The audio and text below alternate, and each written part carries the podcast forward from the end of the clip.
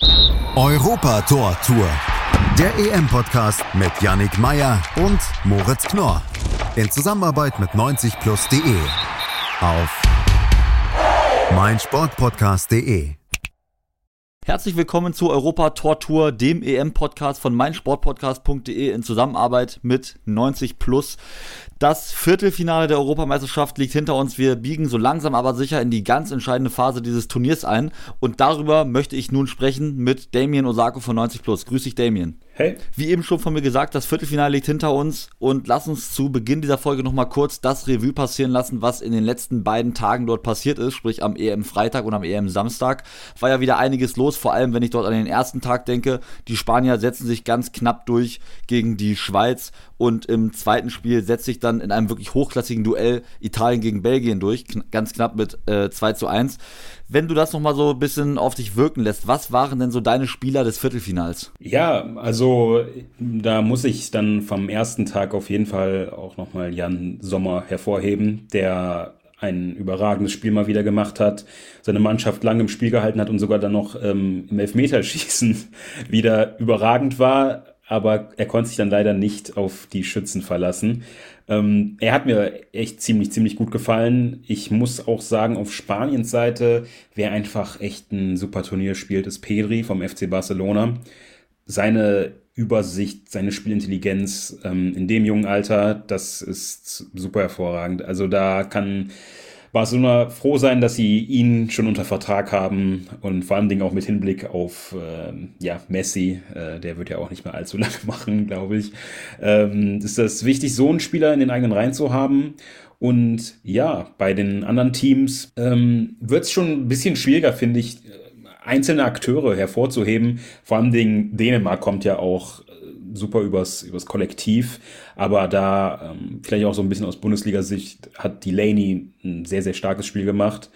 Und ähm, ja, eine tragische Figur für mich, Spinazzola, einer der besten Spieler ähm, dieses Turniers, fällt jetzt leider aus. Noch ein herber Rückschlag für Italien wenn wir so über die guten Seiten oder über die guten Spieler, über die guten Teams des Viertelfinals sprechen. Natürlich werden wir gleich nochmal genauer darauf eingehen, welche Teams dich vor allem angesprochen haben, wo du sagst, das sind so die besten Teams gewesen dieser Runde und auch bislang des gesamten Turniers. Aber lass uns auch nochmal kurz über die Enttäuschung sprechen dieser Runde. Wen, welche Teams würdest du da hervorheben? Belgien habe ich mir ein bisschen mehr erwartet, aber ich glaube, das lag auch einfach daran, dass mit Eden Hazard ein wichtiger Spieler ausgefallen ist, der gerade erst so richtig im Turnier angekommen ist. Ähm, und gegen Portugal einfach mit zunehmender äh, Laufzeit des Spiels stärker wurde und sich dann leider wiederum verletzte. Und mit Kevin De Bruyne ist dann vermutlich der wichtigste Akteur mit einer Verletzung ins Spiel gegangen. Und das hat man ihm dann auch leicht angemerkt. Ähm, deshalb tue ich mich da auch schwer, das belgische Team als Enttäuschung da wahrzunehmen. Das war auch einfach verletzungsbedingt ein bisschen ja hart für sie. Ja, ansonsten die Ukraine auch natürlich verletzungsgeplagt, ähm, aber ich glaube, für ein spannenderes Spiel wären die ähm, Schweden äh, auf jeden Fall äh, besser gewesen. Absolut, das denke ich auch. Aber jetzt lass uns nun mal endlich auf dieses Power Ranking auch schauen, wofür diese Folge auch gut ist. Wie immer werden wir dort von hinten nach vorne durchgehen. Das heißt, wir fangen mit dem aus deiner Sicht schwächsten Team an und landen dann beim stärksten Team. Und deswegen würde ich sagen, wir starten einmal mit Platz 4 und da hast du aus meiner Sicht zumindest eine kleine Überraschung für uns vorbereitet. Ja, genau. Ich habe nämlich Spanien auf Platz 4 gesetzt. Denn für mich ist da wieder dieses Schweiz-Spiel ein Rückschritt gewesen. Und ähm, eigentlich fängt es schon an in der Schlussphase gegen Kroatien im Achtelfinale, dass diese Mannschaft ein wenig sorglos agiert hat und auch einfach die, die fehlende, also einfach die fehlende Konsequenz machte sich dann auch bemerkbar. Ähm, da ging ging vor allen Dingen auch nach dem Platzverweis ähm, der Schweiz zu wenig im Viertelfinale. Sie war nicht zwingend genug und als es dann wirklich auch nur gegen zehn Schweizer, die offensichtlich super müde waren, was ja natürlich verständlich ist, ähm, haben sie dann irgendwann auch geschafft, äh, Chancen herauszuspielen. Und die haben sie dann auch alle mehr oder weniger halt kläglich vergeben. Ähm, da, da sieht man das ein bisschen schon fast wie äh, bei der deutschen Nationalmannschaft zuverlässiger Stürmer fehlte einfach. Sie haben natürlich Morata und äh, Gerard Moreno, die ähm, das Spiel auch auf jeden Fall aufwerten, aber eher mit, ja, mit ihren Läufen und mit ihren Kombinationen vor dem Tor sind sie einfach schlichtweg nicht zuverlässig genug. Sie vergeben zu viele Tom-Chancen und das, das wird sich auf jeden Fall noch rächen. Ähm, und auch einfach das Tempo in den Aktionen. Da fehlt einfach ein bisschen der Zug in den Pässen. Ähm, sie können nicht den Druck über 90 Minuten aufrechterhalten. Ähm, immer wieder schafft es der Gegner, sich ähm, quasi einzuigeln und das Spiel ein wenig einschlafen zu lassen. Und wenn man so viel Ballbesitz hat, muss man selber dafür sorgen, dass dann ähm, das Tempo hochgehalten wird, der Gegner auseinandergespielt wird und dann irgendwann sich Lücken öffnen, die man dann auch nutzt. Und das sehe ich alles nicht. Dann würde ich sagen, gehen wir weiter im Power Ranking und zwar auf Platz 3. Wen hast du denn dort stehen? Da habe ich äh, Dänemark platziert, die ein schwieriges Viertelfinale hinter sich haben gegen Tschechien. Ähm, ich bin beeindruckt von dieser Mannschaft, ähm, die super organisiert ist, immer wieder auch vom Trainer neu aufgestellt werden und innerhalb des Spiels neu gecoacht werden. Die sind super flexibel, die fühlen sich in mehreren Systemen wohl. Ähm, die können einfach super gepflegten Fußball spielen, aber haben auch diese kämpferischen Elemente drin. Ähm, es ist einfach ein Außenseiter, der halt auch super gut kicken kann. Ähm, die haben da einige Akteure, die einfach brillantes Turnier spielen. Für mich ähm, Höbiak einfach, was der teilweise für lange Bälle schlägt, an wie vielen Toren der einfach ähm, direkt oder auch indirekt beteiligt ist, das ist sensationell. Ähm, auch Mähle oder Dormsgaard, das sind alles Akteure, die einfach fast ausschließlich positiv auffallen. Alle Anlagen zur Überraschung sind für mich eigentlich da. Ähm, das Problem ist nur, dass sie schon doch arg müde wirken. Da musste ich auch äh, sehr hart mit mir ringen, sie dennoch auf Platz 3 vor äh, Spanien in diesem Power Ranking zu platzieren. Aber dafür sind sie einfach Mannschafts mannschaftlich einfach super geschlossen und toll organisiert. Mal gucken, wie weit ähm, sie ihre Beine noch tragen werden. 1992 wurde Dänemark ja Europameister. Das berühmte Danish Dynamite stand ja von da und auch dieses Jahr gibt es ja schon wieder zahlreiche Geschichten, die eigentlich darauf hindeuten, dass Eriksen-Drama zu Beginn, man hat die ersten beiden Spiele verloren, kam dann immer besser ins Turnier rein und steht jetzt auf einmal im Halbfinale. Natürlich gegen die Tschechien, du hast es eben gesagt, war es wirklich auch etwas glücklich. Es war nicht so souverän wie die Spiele davor. Aber Traust du ihnen dennoch zu, dass man das Finale erreichen könnte mit einem vielleicht auch glücklichen Sieg gegen England und dann eventuell sogar nach dem ganz großen Triumph nach dem EM-Titel streben kann? Ich glaube, dass vielleicht das, dass der endgültige Sieg dieses Turniers noch eine Nummer zu groß ist. Ähm, vor allem Dingen, wenn jetzt dann im Wembley noch England wartet, das wird ähm, ein super schwieriges und intensives Spiel. Ich glaube nicht, dass da ähm, die Kräfte auch nur halbwegs äh, geschont werden könnten. Und ähm, ich traue es ihnen noch zu, dass sie es ins Finale schaffen. Dafür haben sie eigentlich auch die Waffen, um England schlagen zu können. Aber wie gesagt, ähm, das war schon ein Abnutzungskampf gegen Tschechien. Da bin ich mal gespannt, wie sie jetzt auch ins Halbfinale reinkommen in die Partie. Und ähm, bis dahin würde ich sagen, ähm, England vielleicht zu packen, aber weiter wird es nicht gehen. So viel also zu Platz 3 und 4 des Power Rankings. Dort sieht Damien ganz klar auf der einen Seite die Spanier auf Platz 4 und auf Platz 3 dann Dänemark. Wen du auf Platz 1 und 2 siehst, darauf sind wir natürlich schon ganz gespannt. Allerdings müsst ihr euch da noch kurz gedulden, denn erst geht's in die Werbung und danach werden wir zurückkehren mit Platz 1 und 2 im Podcast Europa Tortur. Da sind wir schon wieder aus der Pause und kümmern uns nun um die ganz heißen Duelle, nämlich um Platz 2 und Platz 1 dieses Power Rankings zum Halbfinale. Das heißt, das sind die Teams, die Damien im Finale sieht. Und wen siehst du denn dort auf Platz 2? England oder Italien? Da sehe ich relativ deutlich England, ähm, die mich ja immer noch nicht so ganz abgeholt haben, um ehrlich zu sein.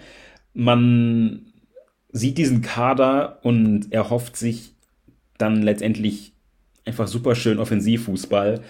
Aber Gareth Southgate setzt da eindeutig auf Stabilität. Das hat man ja dann auch ähm, im Spiel gegen Deutschland gesehen. Minimales Risiko. Ähm, haben immer noch kein Gegentor kassiert. Also das ist auf jeden Fall ähm, sehr, sehr stark. Ähm, das spricht für dieses Team. Und ähm, ja, was ich ein bisschen dazu bemängeln habe, ist, dass man sich auf, in der, in der Offensive auf die individuelle Qualität verlässt und vor allen Dingen auch auf ähm, Effizienz. Und sich darauf zu verlassen, ähm, das ist super riskant. Also in dieser Risikominimierung sehe ich eigentlich ein großes Risiko, weil was ist, wenn sie dann nicht aus den wenigen Chancen, die sie haben, dann die Tore dann machen? Weil dann kann dieser Ansatz mal ganz schnell nach hinten losgehen, wenn dann mal ein Gegner trifft. Aber bis, bis jetzt ging das halt super gut. Man, diese Mannschaft wird auch besser. Ähm, Kanes Knoten ist jetzt auch geplatzt nach dem Tor äh, gegen Deutschland. Jetzt hat er schon drei Tore auf dem Konto.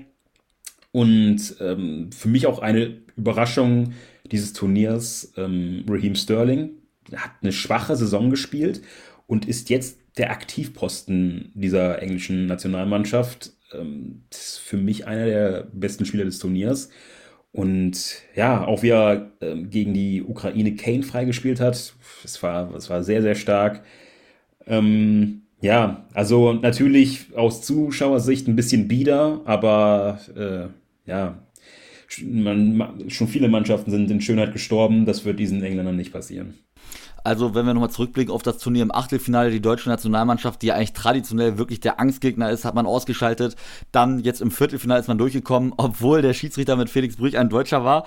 Also geht es nun gegen die Dänen. Und ähm, was meinst du denn? Also meinst du denn, die sind jetzt überhaupt noch irgendwie aufzuhalten, wenn sie schon zwei deutsche Akteure aus dem Turnier ausschalten. ja, also vor allen Dingen der Heimvorteil könnte jetzt zum äh, Tragen kommen. Das, das wird ziemlich hart. Das hat man ja auch bei Dänemark gesehen. Jetzt waren sie dann mal, ähm, nachdem man zumindest in Amsterdam noch äh, auf jeden Fall viele Zuschauer auf den eigenen Seiten hatte. Ähm, jetzt im Viertelfinale war es dann doch sehr ruhig und ich glaube, das hat dieser Mannschaft dann auch ein bisschen zu schaffen gemacht nach der großartigen Unterstützung, die sie bis jetzt bekam. Und England wird jetzt halt einfach ähm, von der Euphorie im eigenen Lande da getragen werden können. Äh, und ja, also ich, ich befürchte aus, aus neutraler Sicht, dass da Dänemark vielleicht nicht so mega viel aus, aus diesem Halbfinale machen kann, dass England zu abgeklärt ist und Dänemark zu müde und äh, sie dann tatsächlich mal wieder von einem Titel nach so, so langer Zeit träumen dürfen. Kurz sprechen müssen wir natürlich noch über Jaden Sancho, der nun ja bislang eigentlich gar keine Rolle im Turnier gespielt hat. Auf einmal packt Gareth Southgate ihn in die Startelf, in die erste Elf gegen die Ukraine und das kam ja sehr überraschend. Wie hast du ihn denn gesehen? Wie, wie fandst du seine Leistung? Ähm, ich bin ein sehr großer Fan von Sancho because, äh, because da bin ich schon im Englischen, äh, weil er einfach alles mitbringt, um ja ein Weltklasse-Fußballer zu sein. Es hat einen bitteren ja, äh, Beigeschmack, dass erst jetzt, nachdem der Wechsel quasi durch ist, er zum Einsatz kommt. Aber natürlich tut er auch England gut. Er ist super stark im Dribbling. Mir gefällt er persönlich aber einfach auf der linken Seite deutlich besser, wenn er auch vom Flügel mit seinem starken rechten Fuß in die Mitte ziehen kann. Und da ist er einfach für mich auch torgefährlicher. Ab den Platz hat Sterling einfach inne. Da wird er jetzt auch nicht mehr verdrängt werden. Ähm, noch kann England ihn nicht, ja, nicht sein gesamtes Potenzial ausnutzen. Aber er, ist, er, tut diesem, er tut dem Spiel auf jeden Fall gut. Ich würde ihn äh, in der Startelf lassen. Dann kommen wir zu Platz 1 im Power Ranking und dort hast du die Italiener stehen. Begründe uns mal, warum siehst du die von diesen vier Teams ganz vorne? Ja, also ich fand, es war eine Machtdemonstration gegen Belgien. So wie die Italiener da organisiert waren, die waren kaum zu knacken. Sie haben einfach alle Facetten des Spiels quasi mal angedeutet, dass sie das können ähm, in der Offensive super gefährlich, auch mit Insigne und, und auch Immobile, auch wenn er jetzt ähm, nicht sein bestes Spiel gemacht hat. Er einfach mit seiner Bewegung reißt er da einfach riesige Lücken auch in, in die gegnerischen Abwehren und ähm, ist einfach auch ein nerviger Gegenspieler. Eigentlich kann man das über diese gesamte Elf sagen, die, es ist, glaube ich, einfach anstrengend, gegen diese Italien zu spielen. Ähm, die können einfach den Ball super gut laufen lassen, können sie aber auch hinten einfach mal ähm, einigeln. Das, das klappt einfach alles. Und auch die letzte äh, Viertelstunde war einfach super abgeklärt. Die haben keine Sympathien gewonnen. Ähm, viele Leute haben sich da auch in sozialen Netzwerken da schon einfach aufgeregt mit Zeitspiel und dann bleibt da mal hier mal jemand länger liegen und ja, aber das, äh, also wenn man am Ende den Titel gewinnt, dann gibt das halt einem recht. Es ist nicht sympathisch, aber wenn man es so gut einsetzen kann, ja, also, was soll man ihnen da vorwerfen, wenn sie einfach den Erfolg im Blick haben? Ähm, natürlich ein krasser Wermutstropfen ist die Verletzung von Spinazzola, der einer der besten äh, Spieler dieser EM ist. Und das tut mir wirklich super leid. Ähm, der hat überragend gespielt und sein Verlust wird ähm, den Italienern wehtun. Ich sehe Emerson deutlich, deutlich schlechter.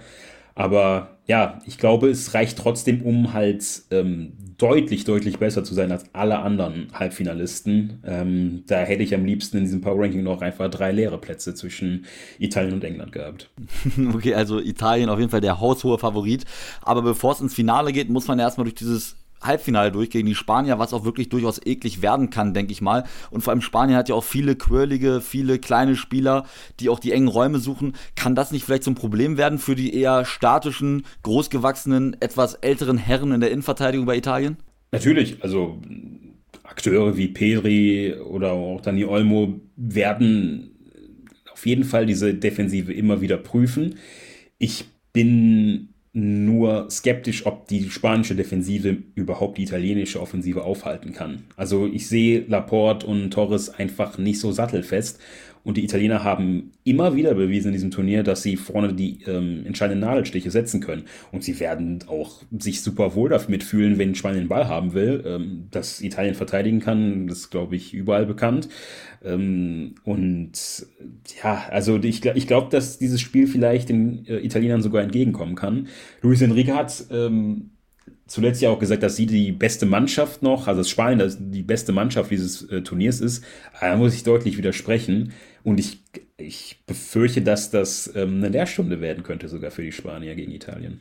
Was ist denn dein Tipp, wenn du jetzt mal für dieses Spiel einen Tipp abgibst? Spanien, Italien, wie geht's aus? 2-0 Italien. Okay, da sind wir mal gespannt. Also Damien sagt, Italien bleibt sogar ohne Gegentor und warten das natürlich ab. Wir gehen nun erstmal in eine kleine Pause hier bei Europa Tor Tour. Wir melden uns dann natürlich pünktlich zum Halbfinale wieder, sprich am Mittwoch werdet ihr dann hören, was das Spiel zwischen Spanien und Italien, das sicherlich noch etwas interessantere Halbfinale so hergegeben hat. Und dann am Donnerstag geht es dann natürlich schwerpunktmäßig um das andere Spiel, um England gegen Dänemark. Aber erst einmal danke ich dir, Damien, nun für deine Analyse heute. Gerne. Europa Tor Tour. Der EM-Podcast mit Yannick Meyer und Moritz Knorr. In Zusammenarbeit mit 90plus.de. Auf meinsportpodcast.de